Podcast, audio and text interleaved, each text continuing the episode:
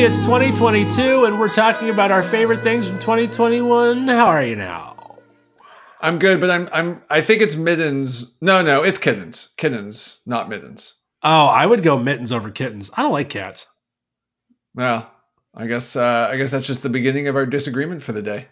I uh, interesting. I want. I don't know if we're going to disagree. So this is a fun episode. So uh, welcome to the Lo-Fi Top Five. Uh, Jeremy, Gen X, me, Millennial.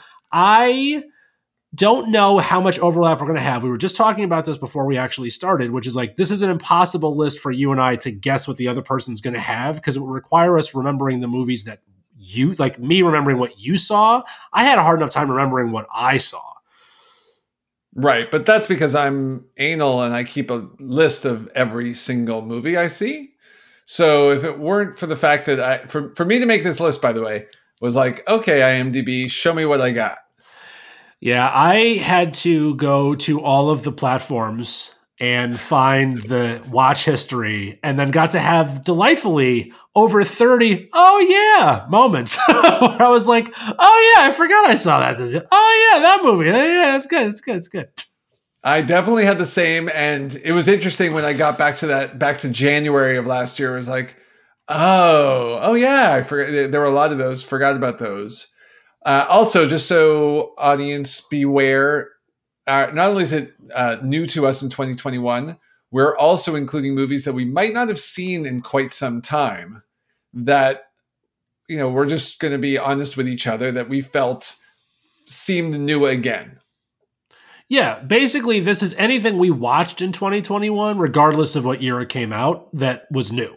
So new, I mean, it kind of like basically though i think the way we talked about it is like if you can't remember anything other than like the one plot line everyone knows about a movie or something then chances are that's it's new to you so those yeah. those totally count so how many renewed to you i have one that i that that i had not seen in quite some time that I decided was one of the best things I saw last year. So I have I have one also, and I, I watched it because of our podcast. Ooh, yeah. Uh, mine didn't come because well, I, I, mean, our podcast definitely inspired me to re- revisit some older movies. Um, but that's not how this one made that made its way in. I predict we'll have at least one of our top fives in common. One has there's to. One, one there's one to. I got here where I'm pretty confident you're going to put it there too, but we'll see. All right. Well, then, without further ado, uh, let's get into it. So last week you went first. I'm remembering. Yeah. Yeah. Why not? Okay, cool. Uh, which means I get to go first this week. So let's do we have a Shawshank? So for those of you not not oriented, Shawshank is the most rewatchable movie of all time. We call the Shawshank the one that doesn't necessarily need a ton of discussion, although we might be changing that this year. Thanks, Jeff. Uh, but basically, is there one that's a categorically defined that is the best movie that we would have seen? I'm going to go straight out and tell you I don't have one. And I, I do, definitely do, uh, and I and, I, and that's that's where I'm going with. So we will start our little guessing game. Sure. Um, 1942. Okay.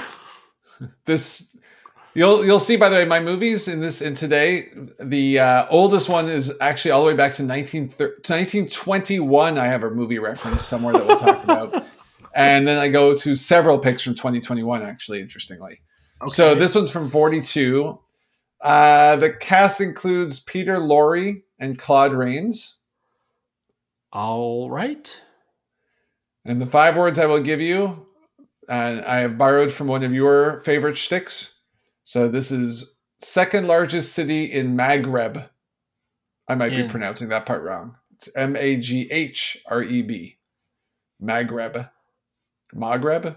I'm just going to guess it's Casablanca because it's 1942, and I know that that's I I know that's a city.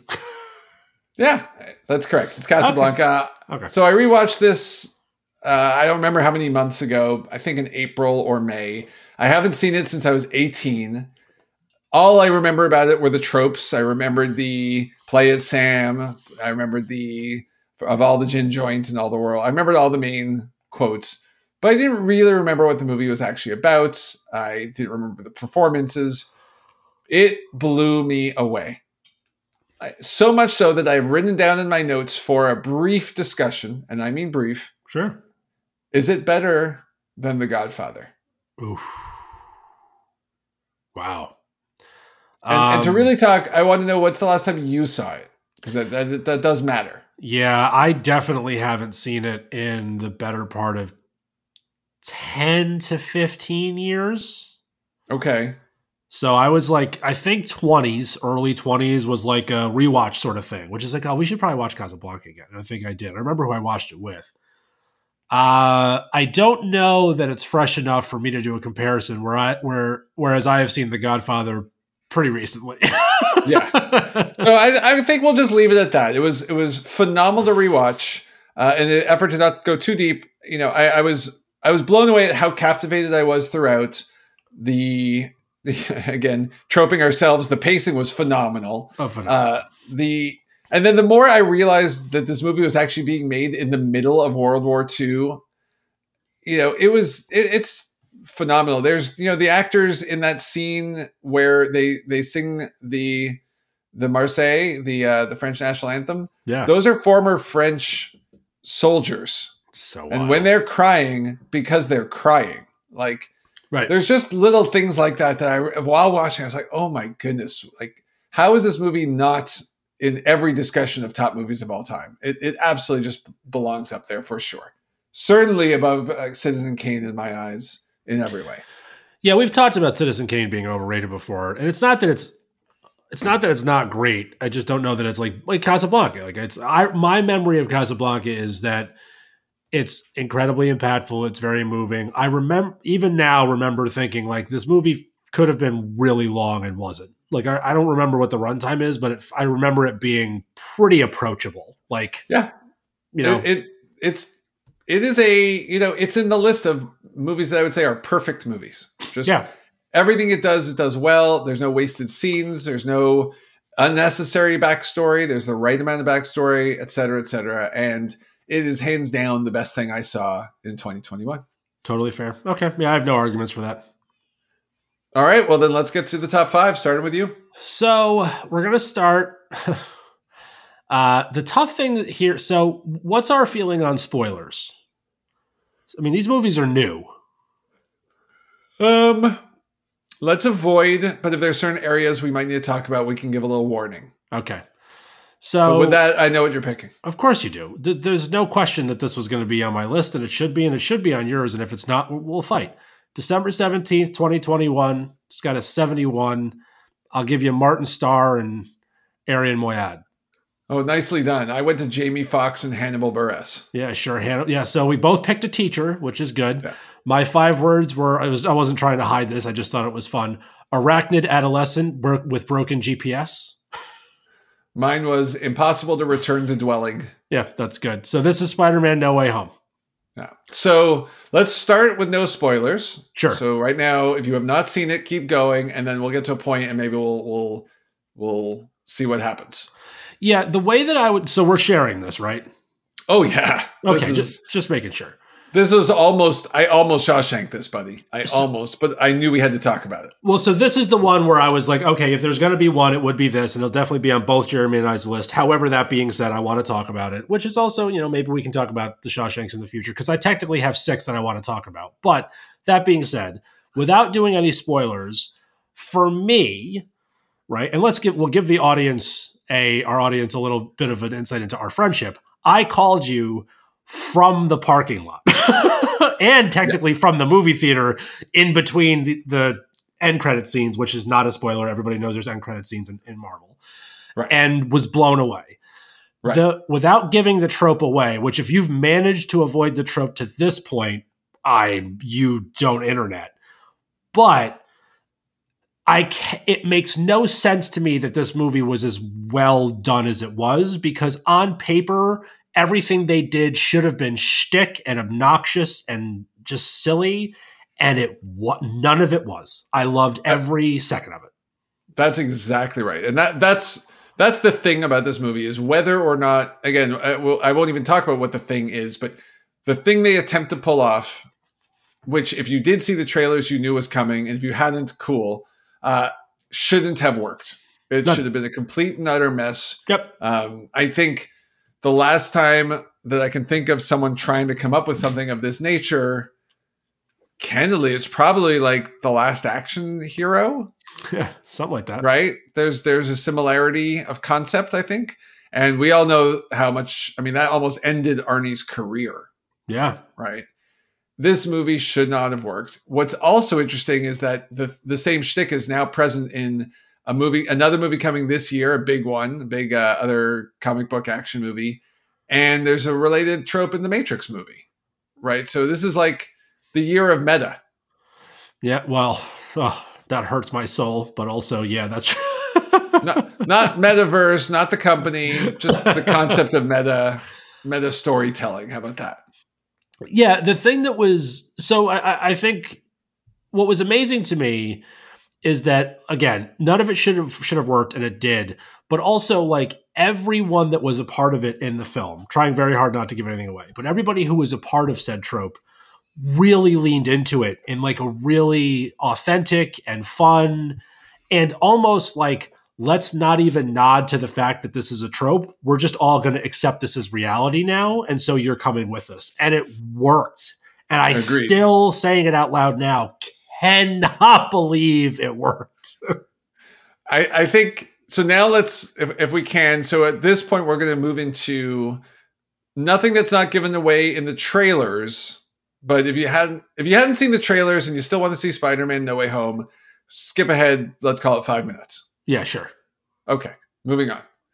So in the trailers, we see that this movie is going to cross over into the other Spider-Man franchise right? Yes. So I'll say when I saw that preview, uh, which I was accidental, I accidentally saw the preview. I almost made it to this movie without knowing that's what they were doing. To the point of when certain things happen in the movie, and I was seeing it with with Sam, my 14 year old, who turned to me like, "Well, that you knew that was coming." I was like, "No, I didn't." And Sam was like, "How'd you not know?" And I said, that's what avoiding spoilers actually means, right? Yep. But when you saw those first trailers, I don't know about you, but I was, I basically was like, well, this is gonna suck. It's gonna the the goal the the the aspirations are too high. It's Icarus, you know. It's like right. they're trying to get too close to the sun, and yet they don't. Yeah. So for me, I managed to never watch a trailer.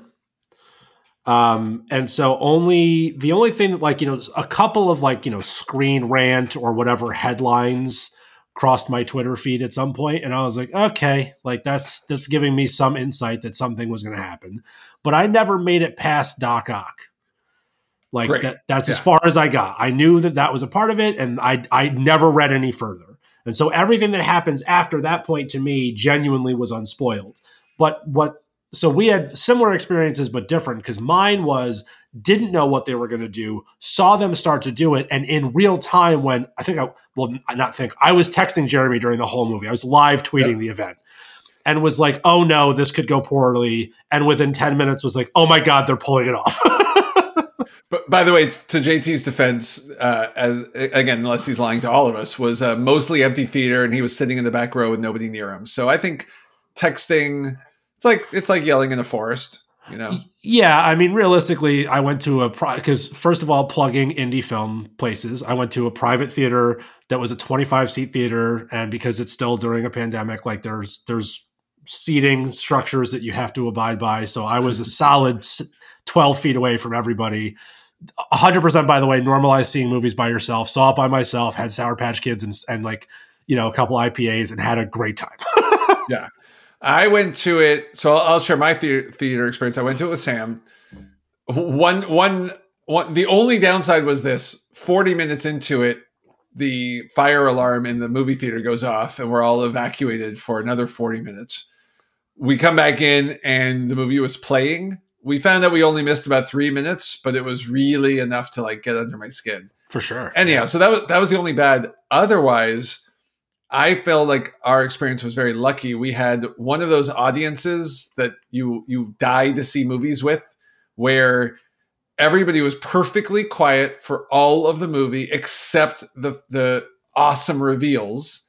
At which point everybody reacted the way you wanted them to, right? Like it's the right kind of super engaged, loud, fun, but also fully respectful of the theater going experience kind of thing. It was great. That was the only thing I was missing because it was such a small theater and because there was only like a handful of people in it. I didn't get any of the fun Marvel stuff, which is always a bummer. Uh, but I, I just I can't speak highly enough about this movie, and I'm actually like really it's it's it's one of the rare movies recently that I'm super stoked to see again. Like I actually really want to see it again. Like bad. Same. Yeah. Same. All right, I think let's give ourselves two minutes to talk fully with spoilers because we don't usually get to do that. And so everybody, give yourself, you know what, three minutes. We'll we'll, we'll set a three minute uh, countdown on our end. Well, we're at the five minute timer before for how long we were supposed to f- fast forward. So if you're just tuning in now, two Ooh. three more minutes. All right, th- yeah. Sorry, really sorry, but you should have seen it by now anyway. But sorry. Not, you know, we want to be respectful. We're, we love movie. That's why we do this podcast. We love movies. Yeah. I don't want to be the. I don't want to be on my shoulders that I I messed up your Spidey experience. So, True. you know, again, last time spoilers starting in about a second or so. So for me, when I, you know, my assumption going into this is that they were going to bring back at least Doc Ock and Green Goblin. Yep. And therefore, I anticipated one or one of Tobey or Garfield maybe showing up, maybe. I expected most of the metaversey stuff to be in like a very limited amount of the movie. Like I, I thought the Spider Verse stuff would actually only be. That's what I was expecting. Like this is only gonna be about 15 minutes, and it's it's it'll be like a side quest. I also actually thought that Doctor Strange would then get lost with this multiverse thing, and that would be the setup for the next Doctor Strange movie, which was wrong. But the fact that both Tobey and Andrew show up in the way they show up and the opportunity that they get to continue their own storyline via this movie. So good. And yet not take away from it. It's like it's like they managed to make this it's like fan service the movie where it actually is a good movie as opposed to you know, every time they they find a way to sneak C3PO into every Star Wars movie, despite him having no business being in six of them. You right. know? right. Like I was shocked and awed that they made, you know, two thirds of the story, this, you know, crazy cross-dimensional universe, have it be coherent. Yeah, there's some plot holes here and there. There are, you know, but no more than any other Marvel movie. And that's the key thing is that on power with all MCU movies, it's up there like top five, top three. I don't know. Oh, definitely top five. I can make an argument. I want to see it again before I go top three. I think that I'm going to take it a step further. I don't. I don't just think that they pulled it off. I think it was an integral part to the overall story that they really had those other storylines occurring. Like it was fully integrated. And sure. the fan service part, like, listen, we've talked about this before. Like, Marvel's Marvel gets fan service in a way that DC doesn't in movies, which is like really frustrating to me because there's some really cool DC stuff they could do. Um, but Marvel also has a tendency to go over the line. I think it's mostly because Marvel understands their fans better than DC understands their fans. Like DC is a darker universe, and they think they have to make darker movies. Right. They don't. They ha- can take a darker universe and tell lighter movies in a darker universe, and they can be like for reference, the B- Batman Begins, right? Like, yeah, Batman Begins is not actually a dark movie. It's a it's a tough movie in a in a but it but it's actually not dreary the way half the the rest of these DCU things have been.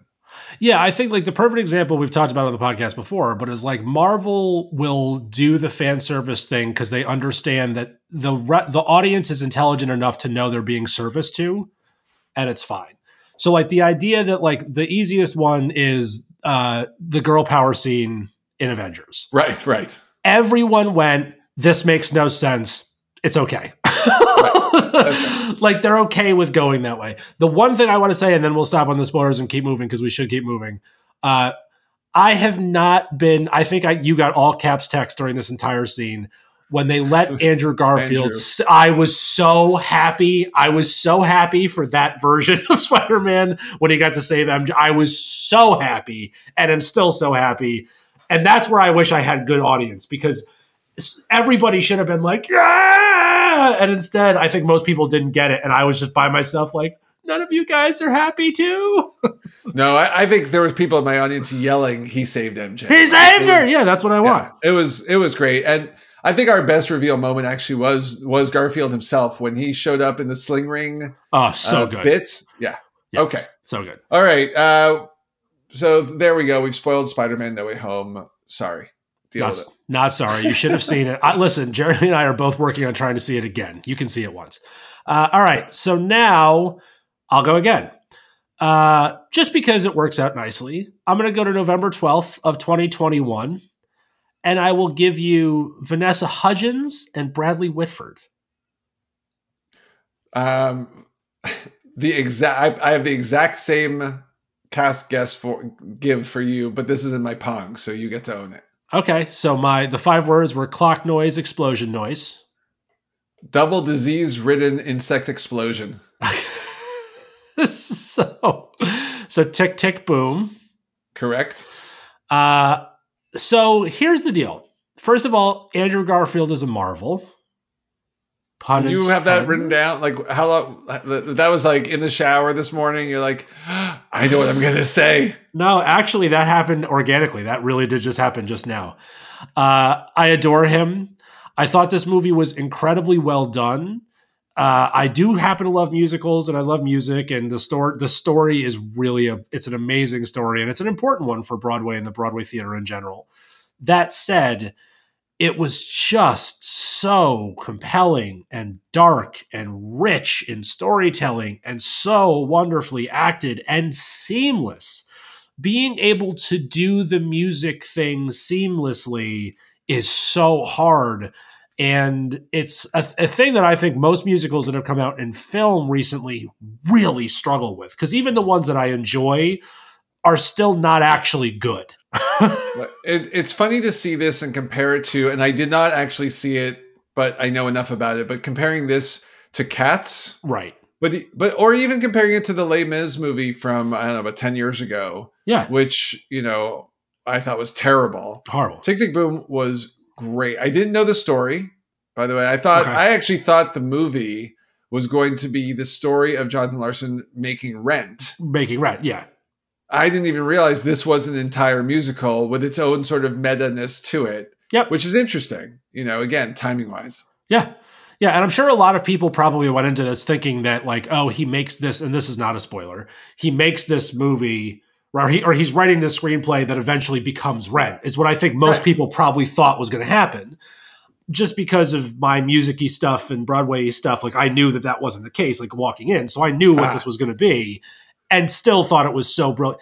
This again, this is not a spoiler, but like him on stage in the rain with the piano is so visually stunning, right? Musically beautiful. My only nitpick is that clearly he doesn't know how to play piano, but like otherwise, it was just so good and it was heartwarming and heart pulling and there was so much emotion packed into this and i just thought it was really really well done and those are really hard movies to make and keep compelling unless you go yeah. full scale musical, which is where like I think like Les Mis screwed up, right? like they're like it's gonna be Les Mis, and it's like, but it's not, and you should make it not. Otherwise, it's gonna be weird, and it was really weird. And Cats, I'm not gonna see because just no. Uh, James Corden, I'm out. oh, you don't like James Corden? I no, I don't. Oh. What was the I believe is the actor's name. I looked it up before. It's uh, it's uh, Robin de Robin de Jesus, Robin de Jesus. I'm not quite sure. Yeah, he plays sort of the partner, partially partner, at some point the partner. Um, he was phenomenal in this movie. Oh yeah, uh, I actually don't think there's there's not a single performance that I would say. Everybody was so good. Was so, yeah. So Michael is the guy's is the character's name. Michael is his yeah. like his roommate. That's his roommate, and then his like buddy and confidant. Yeah, everybody was so good. And then like, oh god, it's so good. It's also it's a, it's a cover to cover soundtrack. You can listen to every single song. It's great. It's yeah. great. It's a good pick, JT. I uh, again, I have this down in my pong, but uh, I thought this is one of the better things from from the twenty one. I, I agree. All right, you're up. I actually think this combo of Spidey and that may well fully reboot uh, Garfield's career. Yeah, I, I don't know that it. That's interesting. Does it need to be rebooted? I feel like he's just been doing a lot of theater stuff. Yeah, I think this. I think he has the opportunity right now. I think it's more of not rebooted. I think he just has the opportunity to take a step up. Like, yeah, fair. This could propel him from elevate. Yeah, uh, you know, a a theatrical actor who has done some movies into a you know maybe even an A lister, like, like, a bona fide superstar. Yeah, yeah. I, oh. I, what is he? He's early thirties now. Yeah, he no, I think yeah, I think he's closer to my age ish. I think he's around like mid thirties. I'll I'll tell you this: every interview he's ever given is only going to make him more famous because he's genuinely like the sweetest human being on the planet, and he's so lovely that like you can't not just adore him. He's actually oh, yeah. older I, older than me. He was born in eighty three, so he's two years oh, older. Wow. He's almost forty. I could pick. I mean, his his Peter Parker in person. Like, I don't even think he was acting for that. It was just sort no, of him. He's just yeah. so good. He's such a good guy. Yeah. All right, I'm going to stay in 2021 just since we're on a theme, and until I have to move to a new year, which I would gladly do. But uh, for this one, the actors are Danny McBride and Maya Rudolph. Wait, in 2021? Yeah, and I'm questioning if you've seen this. I'm guessing you have not. Oh, I don't know. I I mean, I love Danny McBride, and Maya Rudolph always sticks out to me. I can always tell where she is, so I don't know what this is. It, not only do you love Danny McBride, you love Maya Rudolph in these kinds of roles, and you don't love her in others. Voice voice acting. Uh huh. So that means that this has to be animated to some extent. So the five words I'll give you are Singer Joni against the Terminator. Mitchell. Yeah. Oh wait, this is a movie I haven't seen. This is yeah yeah yeah. This is um. Everybody loved this. Everyone I know who saw this loved it. It's Mitchell. Uh, I don't remember what it's called, but go ahead. It's the Mitchells versus the Machines. Yeah, yeah, yeah. This is this is getting this is like I this is a movie I didn't hear about at all, and then have recently like it's come up a ton, and like I don't know, maybe just research. I'll say it this way: I haven't seen Encanto yet. I would argue this was probably the best animated movie of the year, and if it weren't, it's almost like this is to Pixar movies what what you might even say like Spider-Man No Way Home is to Marvel movie, like to to non-Marvel.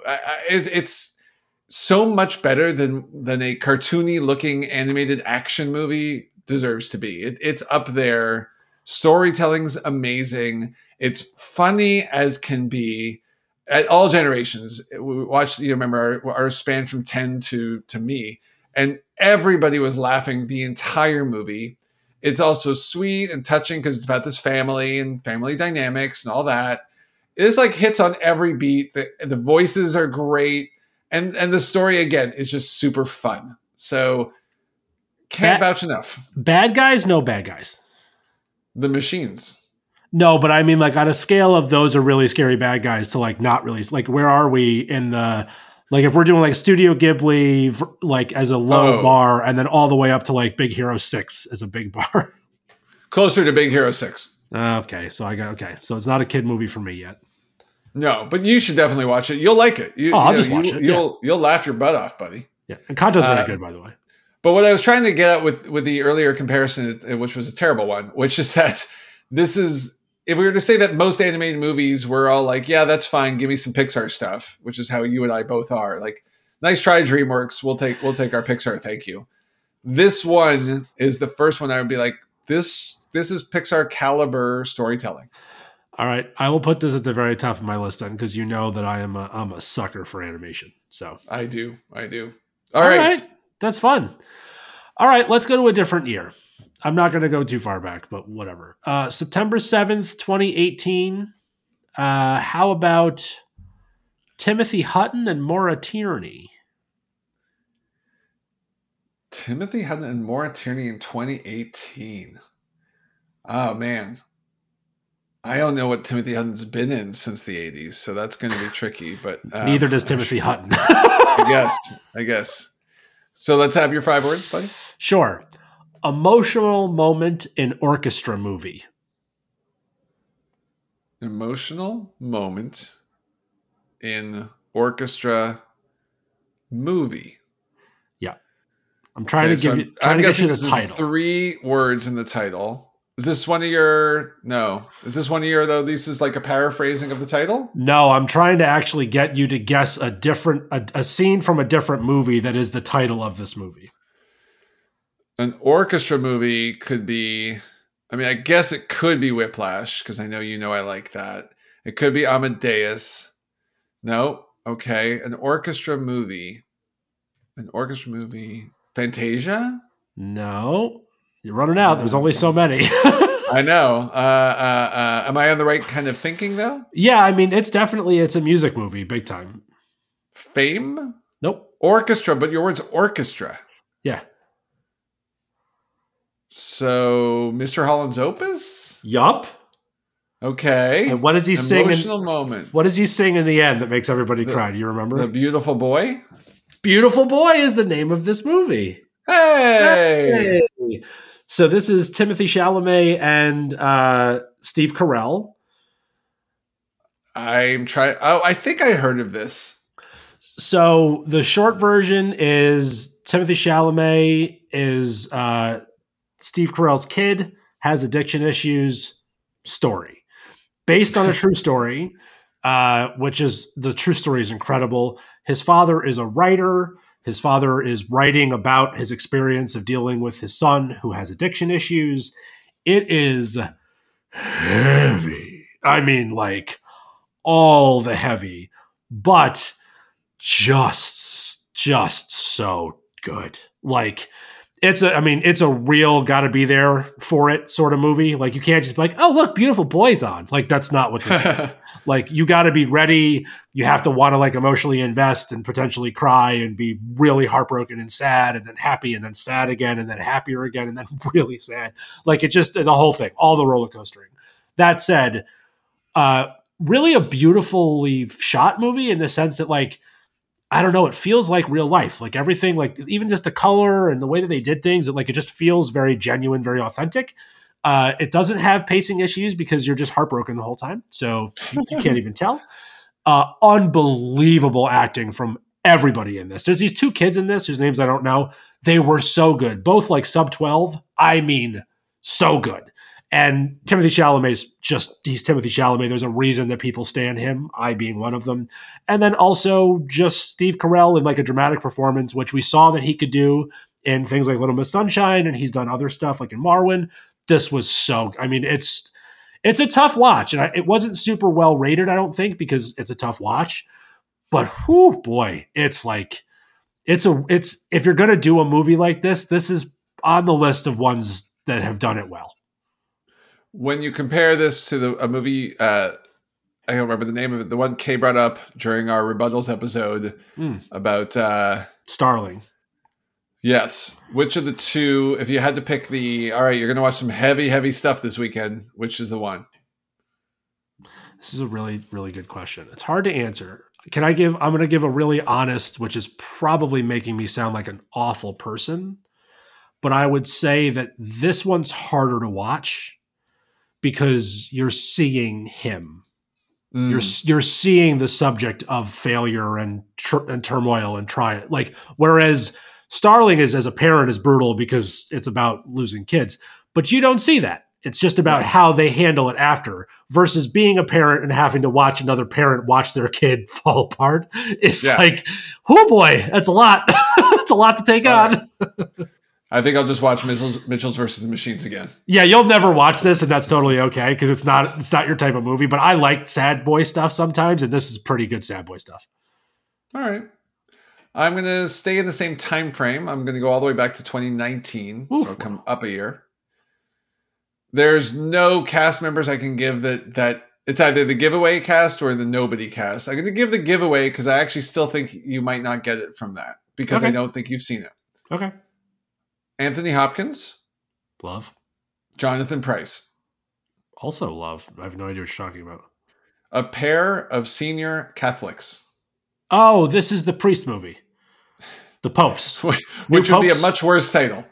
yeah. What is this? The, the, the priest movie is the one with uh, the the, the send off of this genre would be the uh, like the scary movie. We're gonna have the priest movie. Yeah. No. What's this? Is is it the new pope it's, or what's? It's the two popes. The two not popes. to be confused with the new pope, which, Which is, is Jude Netflix, Law, and uh, and then they bring in what's his name Malkovich into that.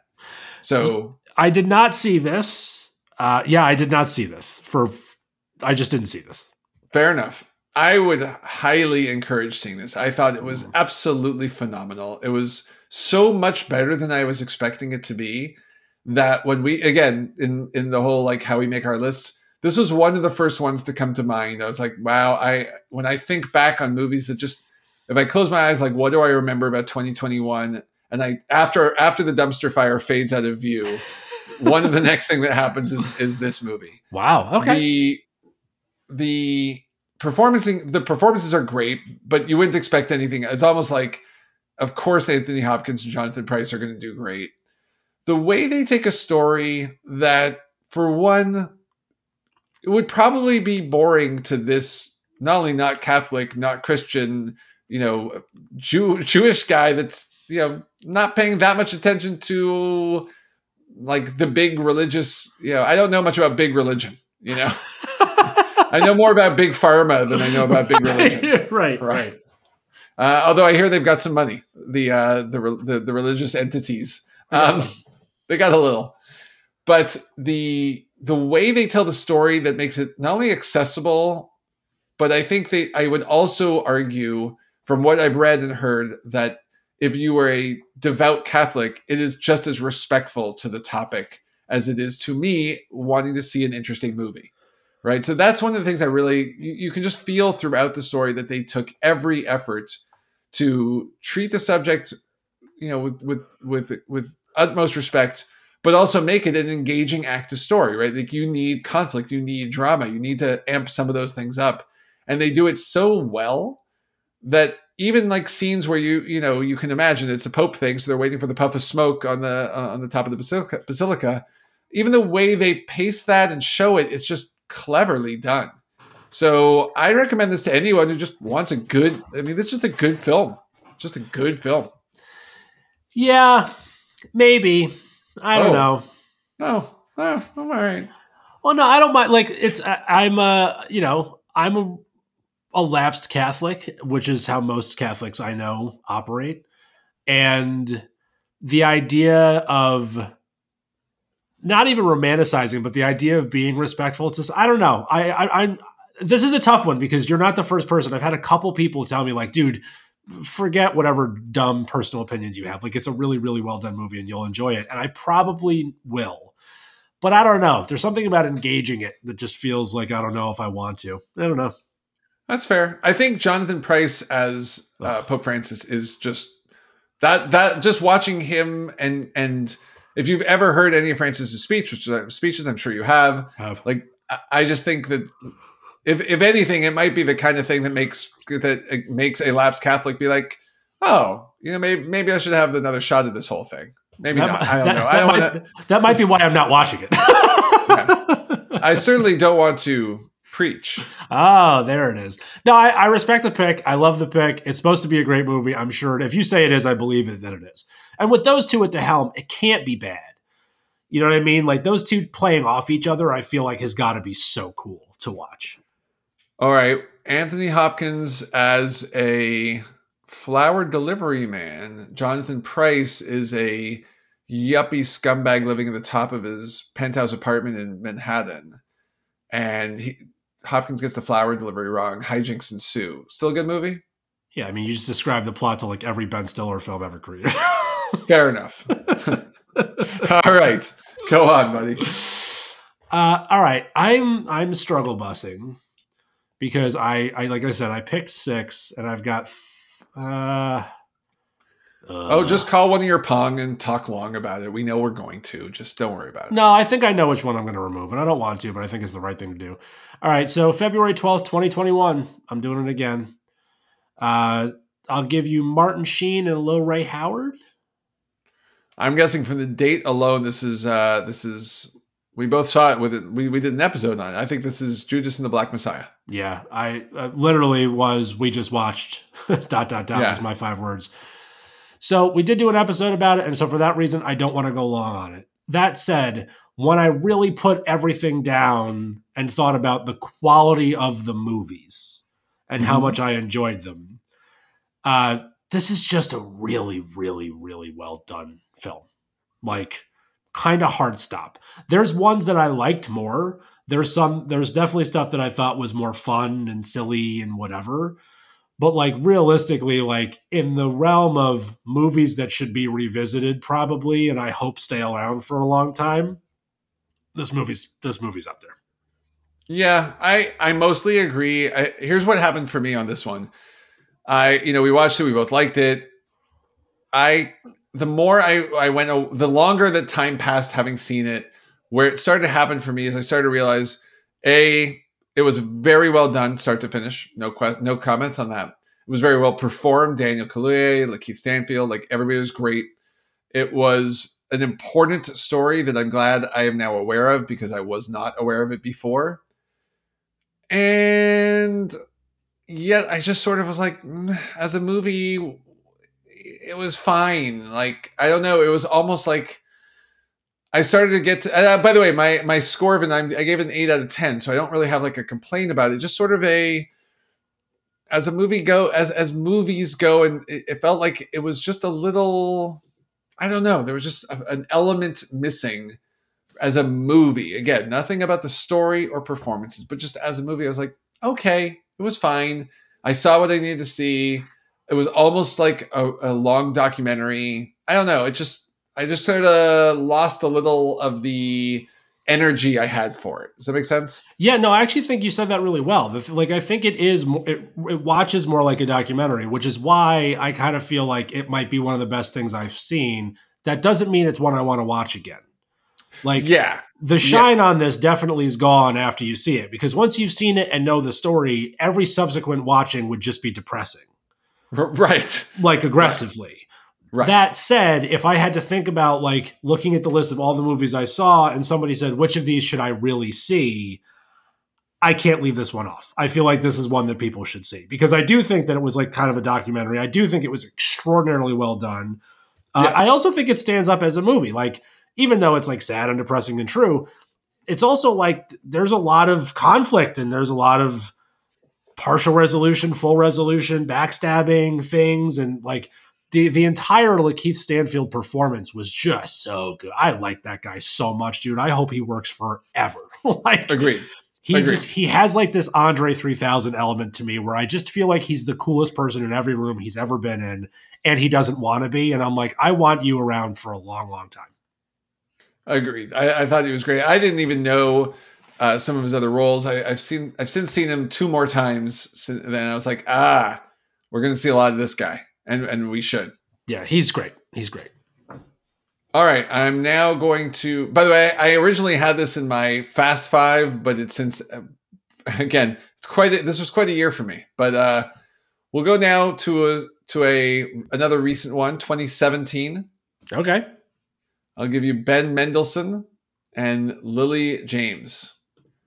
Ben, is Ben, ben Mendelsohn's ben, the bad guy from Rogue One. Yeah, I was going to say, I was literally just going to ask you, is he the bad guy from Rogue One? bad guy Rogue One. Okay. And and Lily James is from Yesterday and other movies. The oh, she, I love her. her. Oh, I like her so much. Yeah. Um, okay. 2017. Yeah. Huh. I don't know. Keep going. The least light 60 minutes. The least light 60 minutes. Mm-hmm. So something dark hour. The darkest hour, darkest hour. Yes. Hey, I still haven't seen this movie, even though you've told me multiple times I should. this was another, while thinking about movies in the year, where I was actually starting to think, like, what movies have I told the most people about? And that was like, like I, I sat and thought about that for a second, and this came this and Two Popes actually came pretty high on the, that list. Okay. Uh, the performance by uh, Gary Oldman as Churchill is just another level. I, I I've always loved him. I mostly love him as a semi crazy person, you know, mm-hmm. like in the professional or Fifth Element, or I think those oh. are ah. those are the best roles to. Those are the roles where you can only be like only Gary Oldman can be Gary Oldman kind of thing. Yep. This one, it's a little quieter, which is funny because he's Churchill, but it's it's less. Um, I'm not going to say he's less brash because he's probably more brash. He's just more um, contained in a way. It's a bit more more grounded force of of impossible to miss uh, energy kind of thing. I like it. And I know, you know, my my dad was a huge history buff, so I know a lot about World War II. The the part of the story that they choose to tell really is well, very very well told, and it is really all about Churchill start taking over the beginning, or or or not the beginning of World War II, but the second half and it's it's beautifully done. Lily James is awesome in this. She plays his uh I mean basically the role is secretary. I know we don't say that anymore, but he was she was Churchill's secretary and their dynamic was really fascinating because part of her her persona is she often does these waifish kind of roles. Yeah.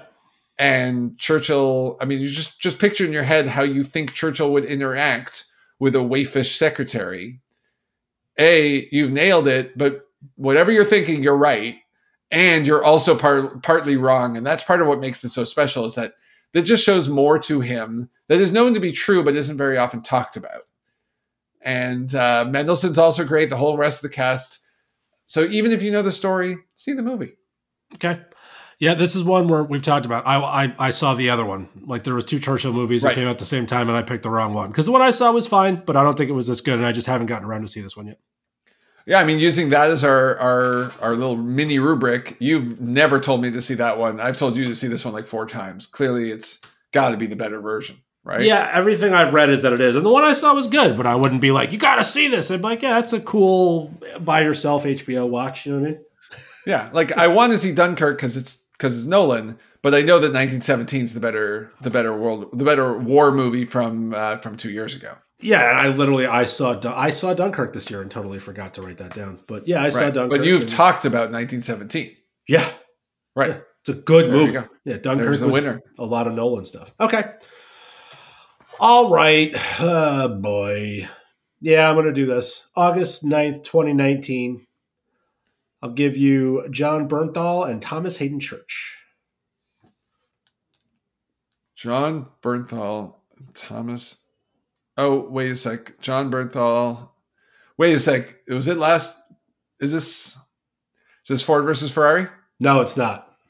Oh, I'm trying to remember now. Was that two years ago that we, I, we both watched that? I saw that in 2020. Yeah. we saw that in 2020. Oh my gosh. Yeah, because I think it was on our episode for this topic last year. I think so.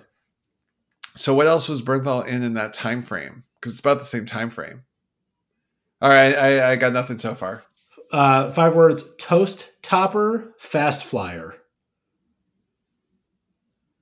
Oh, uh, I haven't seen this. Is on my list. This is Peanut Butter Falcon. Yeah, Peanut Butter Falcon. Yeah.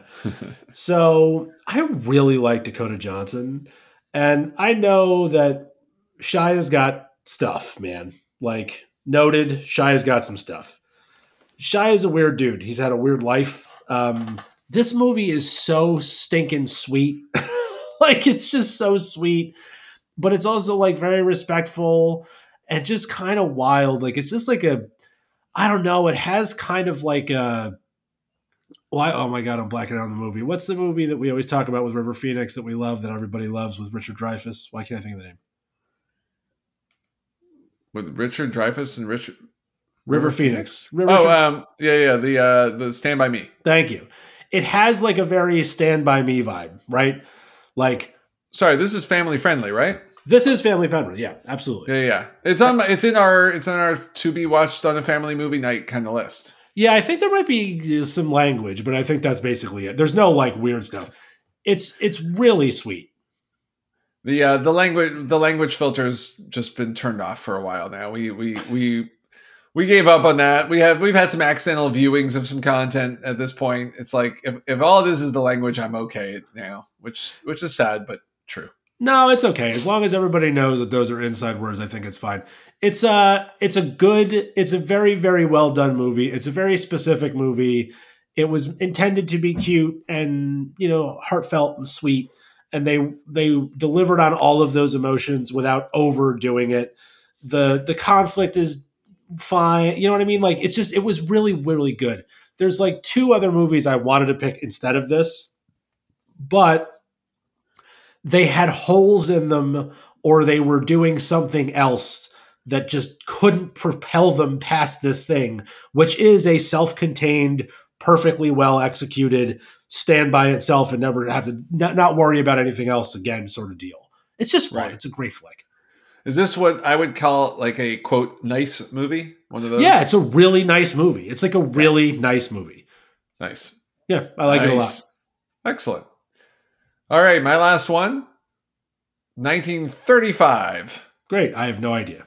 I'm going to give you the lead actors because nobody else from that time frame would we even know. We don't know who the that guys were back then. But uh, Charles Laughton and Clark Gable. Uh, Lawrence of Arabia? No. Small Revolution atop paper towels. Bounty? Am I close? Yeah. Yeah. Uh, War Bounty? Small Revolution. A top. Something on Bounty. Yeah. I don't know. Mutiny on the Bounty. Okay. Oh boy. First of all, it's been remade three times. So this is like one of those stories that's come up over and over again. I had never seen the original. There's a Mel Gibson version. No, nothing. I'm breaking I'm breaking a lot of your friends' hearts right now. I've never even heard of this thing. oh, you're you're breaking your own friends. So you're breaking a lot. Of, this is like a AFI Top 100. This is all that stuff. Not for me. so, you know, we've talked about it if you've been listening for a while. I've rewatched a lot of older movies over the year. I had never seen this before, so this does not count in the stuff Jeremy saw when he was 17 list. But I hadn't ever seen before. The performances were phenomenal. I don't remember. I don't remember if I'd seen Charles Laughton anything other than witness for the prosecution. I definitely hadn't seen Clark Gable in anything other than, uh, um, you know, the Southern one. What's it called? Clark Gable, biggest one of the biggest movies of all time. Blanking fully. Anywho, that one. okay. I'm breaking. Yeah, we're, we're we're just forget we're just forgetting all of the past. If it didn't happen before 1985, it doesn't exist. I mean, that's actually true for me. I know. I know. So while watching it, though, I couldn't help but be shocked at the special effects, the acting, the set pieces, the story, the continuity of it all. This was a great movie. It was well done. If it weren't for the fact that it obviously looked old, you could colorize this thing if, if you could find a way to use AI to clean up all the artifacts and everything, this could be a modern movie. Like that's how good it was.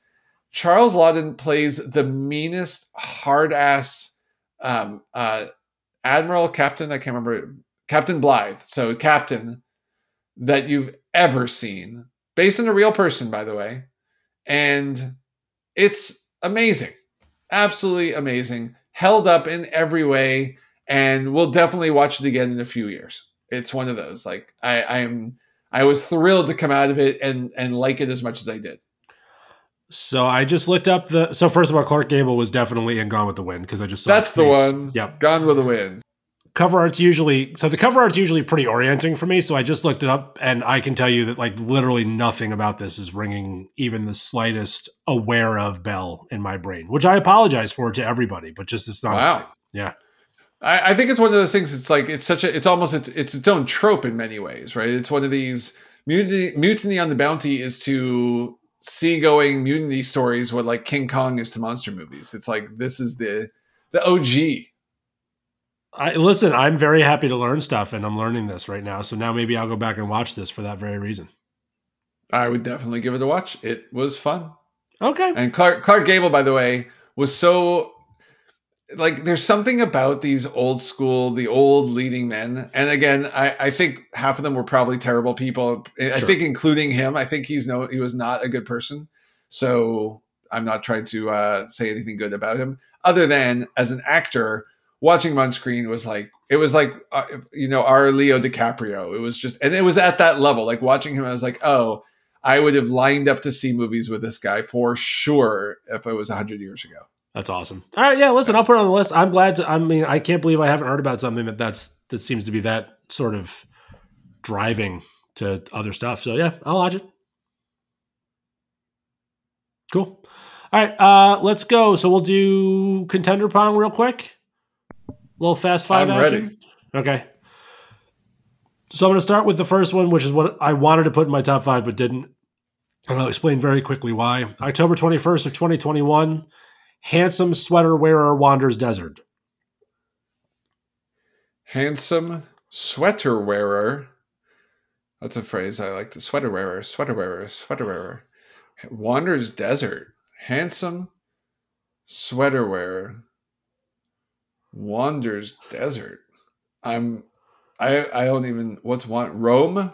Rome? no. So this is Timothée Chalamet in Dune and Oh, you switched your clue style. Yeah, yeah, they're oh, all over, okay. they're all over the place today. I have this in my fast five. I uh, uh, I I wasn't even thinking. Oh, yeah, no. Go yeah. on. Go. Well, the only so this the only reason that I couldn't put this in is because I'm more excited about what it sets up than the movie itself. The movie itself was visually stunning, very very cool, awesome awesome entry point into the universe. Very excited for what happens next. Ultimately, not a whole lot happened in this other than the setup, but it was a really cool, maybe a little bit of a long of a setup. So I'm like, nah, it's actually the movie itself isn't exciting. What excites me is what's going to happen next. And I'm real excited for what happens next. So I was like, nah, you're not top five. I'll slide you out of my top five. It is a beautiful film, though. yeah, same thinking. I think I'm just a little more extreme on this. Like, I, I dropped it to Fast Five, I had it there. But even so, it's like, it's two and a half hours and my problem, like, I love it for the same thing. It's a great setup. I also love it because I think it's helping to show that there can be a lot more to sci-fi than what we are used to seeing. Yeah. And at the same time, it really isn't a whole movie. It's it is it it is the onset to the story. It's the, you know, it's really about half an hour of storytelling and two hours of spaceships taking off. Well, that's the yeah. The issue I take with this particular iteration of it is it's like brooding is cool, but like two hours of brooding is a lot of brooding. Yeah, it, it's a lot of, and, and, my point being like. I think you literally have half an hour of actual story in this movie. Yeah, I think you're probably like, pretty close to right. Some great visuals, you know, and, and Villeneuve has certainly earned his seat at the table. Oh yeah, for sure. Yeah. All right. So my first Pong uh, I'm just going to go through this list as I have them written. So I originally had Tick Tick Boom, so we'll take that out. Now I've got 1951, Mother of Continental Princess. Mother of Continental Princess.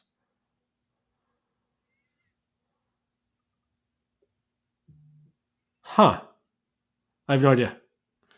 What if I had said instead? I had said Princess's mother on a continent.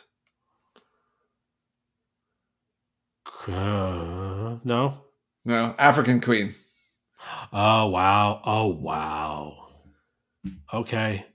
Yeah, I'd never seen it before, and the only reason, honestly, it's on my top five is because otherwise my top five would have just filled up with old movies that are because I watched some of the best movies ever made this year, and I only wanted to have one slot, and I felt Mutiny out earned the African Queen, which I've also just learned they're rebooting in some way, which could actually be pretty good. I don't think I don't think there was. I, I think it's a re- redoable story, and I would be happy to see it again. But man, was Bogey cool. Yeah, fair. This was a, a one time watch for me in film class, and that's the extent of it. Yeah. Give it yeah. a rewatch. Yeah. All right. Uh, the next one, I'm going to do September of 2021, second best Marvel movie this year. Shang-Chi. Yeah. Yep. Agreed. Absolutely agree. Should have been the best Marvel movie of the year, and then they just happened to throw out that Spider-Man thingy. I mean, it what it, it's like uh Whereas Spider Man is clearly a top five, edging on top three. I could make an argument for Shang-Chi maybe sliding its way towards the middle. It could be in the top five. It's definitely top 10. It's like, it's a, it's really good. Shang-Chi was really good and would have, in my head, I think, been like the movie of 2021, partially because I was surprised at how well it went until they did Spider Man. Then I was like, oh, I forgot all about that other movie. yeah, I think it's, I think it's definitely top 10 it, it's certainly in the above the middling class of MCU movies, and it might be the best origin story, maybe overall. I don't know. Ooh, best origin story might be that's close. I'll, I'll that's that's a that might be a fun list. Could be. All right. All right. Okay. Next up for me, 2004. Wolf's Sound, non-stationary King's Domicile. Howl at the no. What's the second one? Non-stationary. Howl move King's domicile. Ch- chair. Howl domicile. Move, Howl move castle. Howl's moving castle. It's uh it's one of the Studio Ghibli movies. Oh, okay. yeah, I'd never seen that one, and uh, I still I haven't. I had it in top five for a while because I really liked it, and I just was so excited to tell you two of the top two cast members I was going to give you because I it's like here's two people that you never knew were in a movie together, Christian Bale and Lauren Bacall. Wow! Right? Yeah, I never would have guessed that. No. Good for you. I'll have to see that. I love everything they do, so I'm sure I'd love it. Uh, all right, maybe controversial, but maybe not. Uh, March of 2021, a truly enjoyable day long edit. Okay, so is this the shtick or is this just what what what? No, I'm now just describing what the movie is, not not my normal shtick. I'm all over the place. All right, but just tell me, is this the the that's a play off the title or some other clue? No, I'm trying. It's it's actually about the movie. It's like very okay. specifically about the movie. So one more time, a full a full day long edit. A truly enjoyable day long edit. Truly enjoyable day long edit from March.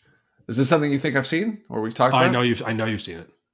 Oh, oh, and I liked it. You did. Truly.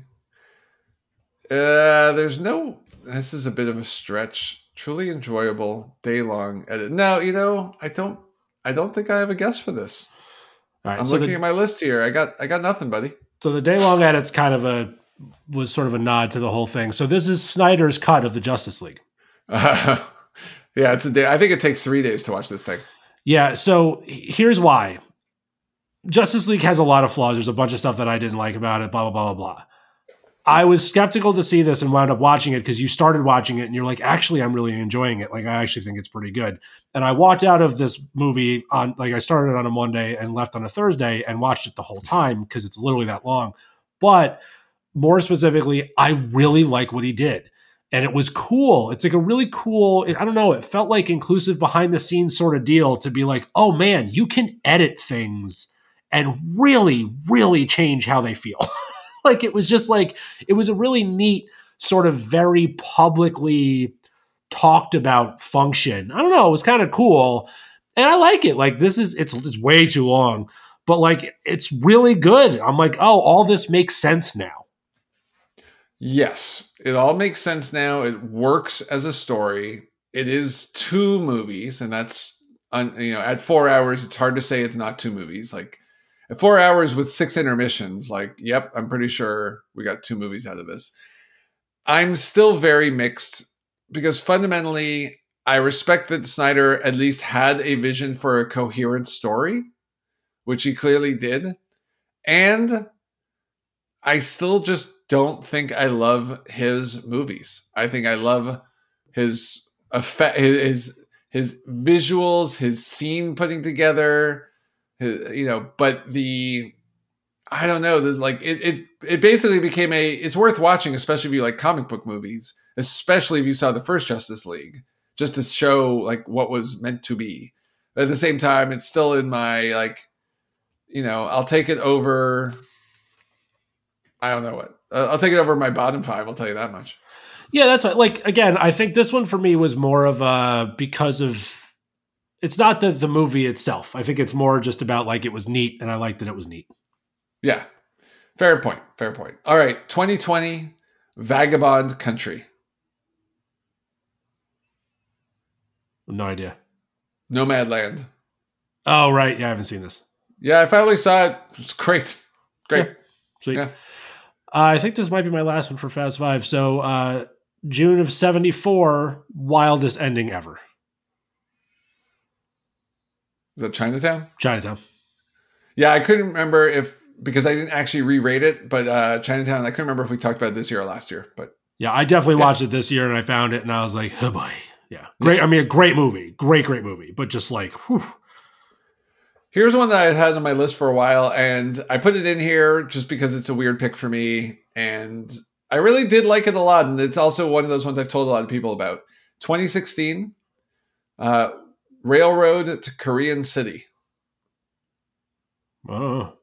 It's a movie called Train to Busan. It's a zombie movie. Yeah, I've heard good things about it actually. It's a phenomenal zombie movie. It's one of these ones where most you know there's always some some gaping plot holes in any movie like this. This is one of the ones where there's a lot there are a lot less gaping. There are a lot less gaping. Okay. You know, it, it it's there's a couple of moments here and there where you're like, really, is that really what you'd have done in this scenario? Fine, I get it. But for the most part, it's it's well done. It's got the tension up pretty high they they do a lot of violence without it reaching it's somewhere between comical and gory that makes it let's put it this way for my my thin skin i'm able to watch i was able to watch it and not be like whoa you know which is okay exactly the sound effect i make for for most of these things i have to see fair that was in the suicide squad was a lot of oh, yeah it's a lot yeah. of that that's true all right my next one uh 2017 True Space Story with Costner. 2017. Yeah. It's not the is it the Martian? It's not the Martian. Nope. True Space. True Space. 2017? Don't know. Hidden Figures? Oh, didn't see it yet. Yeah. Does that's just one of those movies where I was like, why didn't I see this? And Kayla was like, we should just watch it. We did. Wow. First yeah. of all, great story. Huh, boy that whole cast can act. My God. So now we're into Fast Five time, I believe. Because yeah, I think so. I'm through my list. All right, so here are my Fast Five really quick. The from 1921, The Kid, Charlie Chaplin. Yep. Hadn't seen it since I was 16, 17. From 1961, Yojimbo. Saw that for the first time. Love Yojimbo. Fistful of Dollars. Thank you very much. 1979. Can't believe I never saw it, but at least I finally did. Life of Brian. Oh my gosh, I can't believe it. Yeah, we talked about this when you That's watched right. it. It's your fault. So yeah. there you go. yeah. 2016 Captain Fantastic with Viggo Mortensen. Oh, and then I had uh, 2021's Dune. Okay. So I have uh, 2021 Godzilla versus Kong. I really thought it was fun. I liked it's it. Fun. It's fun. It's fun. It's a yeah. fun movie. It wasn't supposed to be anything more than that. Uh, the next one, the third best Marvel, Marvel movie of the year, I really liked Black Widow, and I stand behind it. I know a lot of people didn't. If for nothing else, the introduction of Elena. Elena's Elena's phenomenal. Um, this is a this movie's gone got way into my meh territory. It's definitely in my bottom tier of of Marvel movies. That's fair. Uh, 2017 Logan Lucky. I nice. Had, I oh, when did you see it? I saw it this year. But like late in the year, I'd assume. No, I think early because you told me about it. It was a movie that I hadn't seen. Like I was that was a podcast find where I was like, God, Jeremy's mentioned this more than once, and I haven't seen it yet. But you haven't seen Baby Driver, right? Correct. I've still not seen right. Baby Driver. But now you have enough time. So unlike me, they're actually sort of the same movie in my head. Right. So you should watch. Like that, that's great. Definitely great. Uh, the other one. Uh, so I, have mentioned this before. This was 2020. Was Uncle Frank, which right. was Paul Bettany. So yep. good. Uh, and then another one, which is March of 2021. It's called Moxie. I definitely think it's like a teenagey rom. It's like not a rom com, but it's definitely like a coming of age sort of story. It's a Netflix original. Very, very good. Very good. Amy Poehler. Um, hmm. Really a solid. It's like a solid flick, like a really okay. solid flick. I think that's all of them. Okay.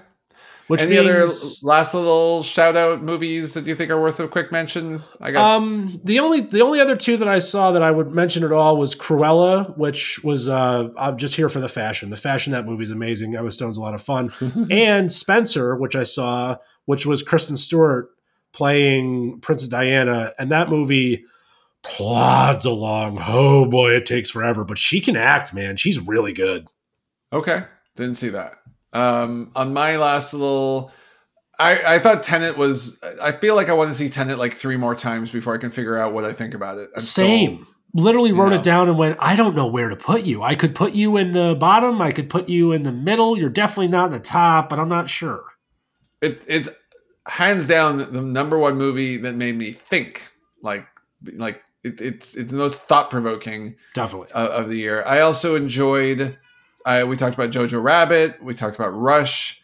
Uh, a little movie called Boy Who Harnessed the Wind that we watched as a family. That was pretty oh, cute. It's a Netflix. Uh, what's not uh, uh, not Don. Ch- oh man, I'm terrible with his name. Chiwetel Ejiofor. Oh yeah, yeah, yeah, yeah. You got it. He's he's the director of it, and it's oh, cool. Uh, it's a good movie. And then I also saw again from one of our conversations. I saw Collateral, and uh, I enjoyed good. the heck out of it. Yeah. All right, so let's wrap up quickly with the five movies you saw this year that you don't want to see ever again. No problem. You want to you want to go back and forth, these? Yeah, sure. I'll go first. Uncut Gems. I'll go Uncut Gems. Okay. Thunder Force. Don't know what that is, but I'll counter it with Cheaper by the Dozen 2. Oh boy, that's brutal. Uh Dumpling. Don't know what that is. Uh, El Camino, the Breaking Bad yeah story movie thing that was maybe at the time I would have liked it, but seeing it this much later was just like, what is this? Mortal Kombat. Mortal Kombat. All right, and then my last one, I struggle with this a little bit, but the the Cinderella, the new Cinderella. Mm, my last one was uh, No Time to Die, the latest James Bond movie. Yeah, I intentionally just haven't even seen that yet. Yeah, I I had and my sixth that was down here was a definitely would not want to rewatch, but really just feel like I hope they keep the series going, etc. Was the Eternals. I think the more time that's passed, the less I like that movie. I gotta see it. I still haven't seen it just because it was such mixed reviews, and I was like, meh. So we'll see. All right, so that is uh, 2021 is now officially in the books. We are no longer going to talk about it. Next week, we're going to do back to our normal shtick. What are we doing? We have no idea. We have no idea. It just dawned no on me that we have idea. no idea. but we'll have an idea.